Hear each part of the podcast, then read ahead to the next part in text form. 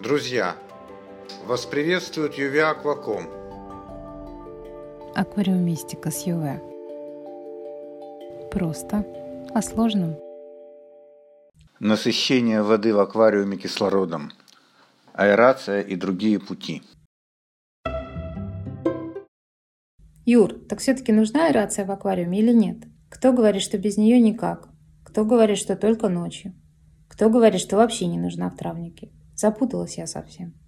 Ир, ну, как всегда, нужно смотреть по обстановке. Иногда нужна, иногда нет. А какая может быть обстановка, Юр?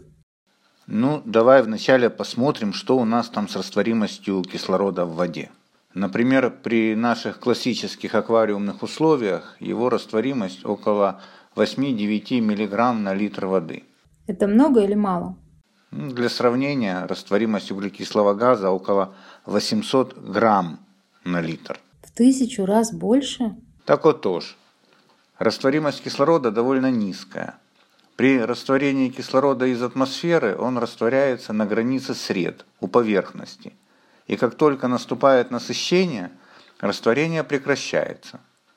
Под поверхностью его больше, в глубине меньше. Поэтому, кстати, при заморах или проблемах с жабрами рыбы держатся под поверхностью, им там дышать легче. Но для того, чтобы насытить кислородом более глубокие слои, нужно просто воду перемешать. Именно это и делают как фильтры, так и разного рода аэраторы. Да, пузырьки воздуха из аэратора не столько насыщают воду кислородом, его доля из пузырьков очень мала, ну, если не считать, конечно, очень мощной продувки, когда все буквально бурлит, сколько перемешивают ее, причем намного эффективнее фильтров. Благодаря этому всему кислород из верхних насыщенных слоев попадает в нижние, а верхние снова получают возможность растворять его из атмосферы. А волнение, рябь на поверхности, разве она не увеличивает растворимость кислорода? Нет, конечно. Растворимость – это физическая константа для любых веществ при конкретных условиях. А вот э, что рябь таки да делает, так это она увеличивает площадь поверхности при соприкосновении двух сред, ну, воды и воздуха. А это, естественно, дает большее количество растворенного кислорода. И поэтому, наверное, такой хороший эффект дают разные дождевалки и фонтанчики. Тонкий слой воды, проходя через воздух, насыщается кислородом и уже насыщенный попадает в аквариум, да? Да, Ириш, именно так. Они в этом плане очень эффективны. Юр, я правильно понимаю, что если у меня, например, рыбы сидят временно в каком-то отсаднике без аэрации, то мне достаточно просто иногда перемешивать воду, чтобы они не задохнулись? Ну, в общем, да. Но это иногда очень зависит от объема воды и количества рыбы. А как еще можно насытить воду кислородом? Ну, в травниках это в первую очередь растения. Благодаря фотосинтезу они выделяют в воду кислород, которым дышат и рыбы, и они сами. То есть в травниках аэрация вообще не нужна? Это вопрос сложный, Ир. Растения выделяют кислород при своей жизнедеятельности. И немало – Обычно с избытком, намного более того, что может раствориться. И его избыток выходит в атмосферу в виде пузырьков, которые мы называем пирлингом. Однако у этого явления есть и обратная сторона.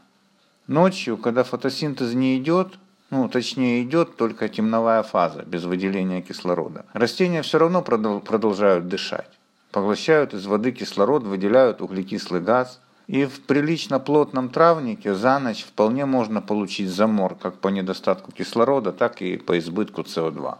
Именно это имеется в виду, когда рекомендуют, например, включать на ночь аэрацию, которая поможет и кислородом насытить воду, и излишнюю СО2 выветрить.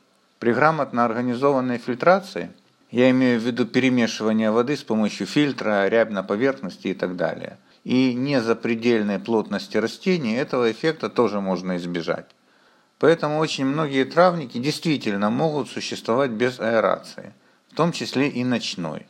Однако утверждение некоторых аквариумистов о том, что в травнике, где аэрация не нужна в принципе, несколько ошибочны и основаны на недостатке личного опыта.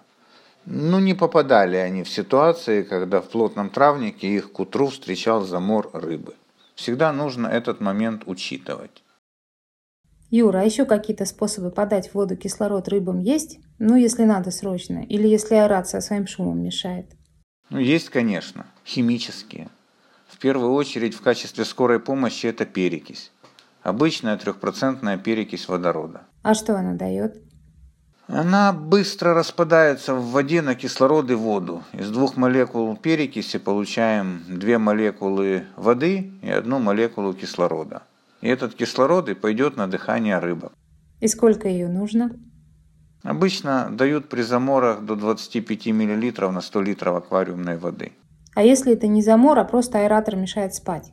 Ну, тогда к твоим услугам оксидатор. Приборчик для постепенного медленного разложения перекиси в воде и насыщения воды получившимся кислородом. Но, опять же, не стоит его совать везде, где не попадя. Только там, где он действительно нужен. А про кислородные таблетки что скажешь, Юр? Ир, кислородные таблетки это по сути тот же оксидатор, только выполненный в виде просто таблетки из вещества на основе той же перекиси водорода. Он помещается в воду и медленно реагирует с выделением кислорода. Обычно они используются при транспортировке рыбы или передержке их в условиях отсутствия возможности аэрировать другими методами. И они, кстати, не так уже безобидны. Если неверно рассчитать дозировку, то можно и кислородное отравление заполучить. Понятно. Я правильно понимаю, что необходимость вообще дополнительной аэрации или подачи кислорода подскажут сами рыбы? Если они, например, к утру висят под поверхностью, значит им того кислорода не хватает, и надо что-то делать. Абсолютно правильно понимаешь. Ну, только с одной оговоркой. Не обязательно к утру. Массовый подъем рыбы к поверхности говорит о том, что ей не хватает кислорода. Первая, но не единственная причина – это то, что его в воде мало и нужно подать. Как именно подать, мы с тобой только что выяснили. А какие еще причины могут быть? Ну, могут быть причины, связанные с поражением жабер, например. Да тут может быть все что угодно. От аммиака с нитритом до каких-то болезней. Ясненько. Ну что, разобралась с аэрацией? Да, конечно. Спасибо тебе огромное.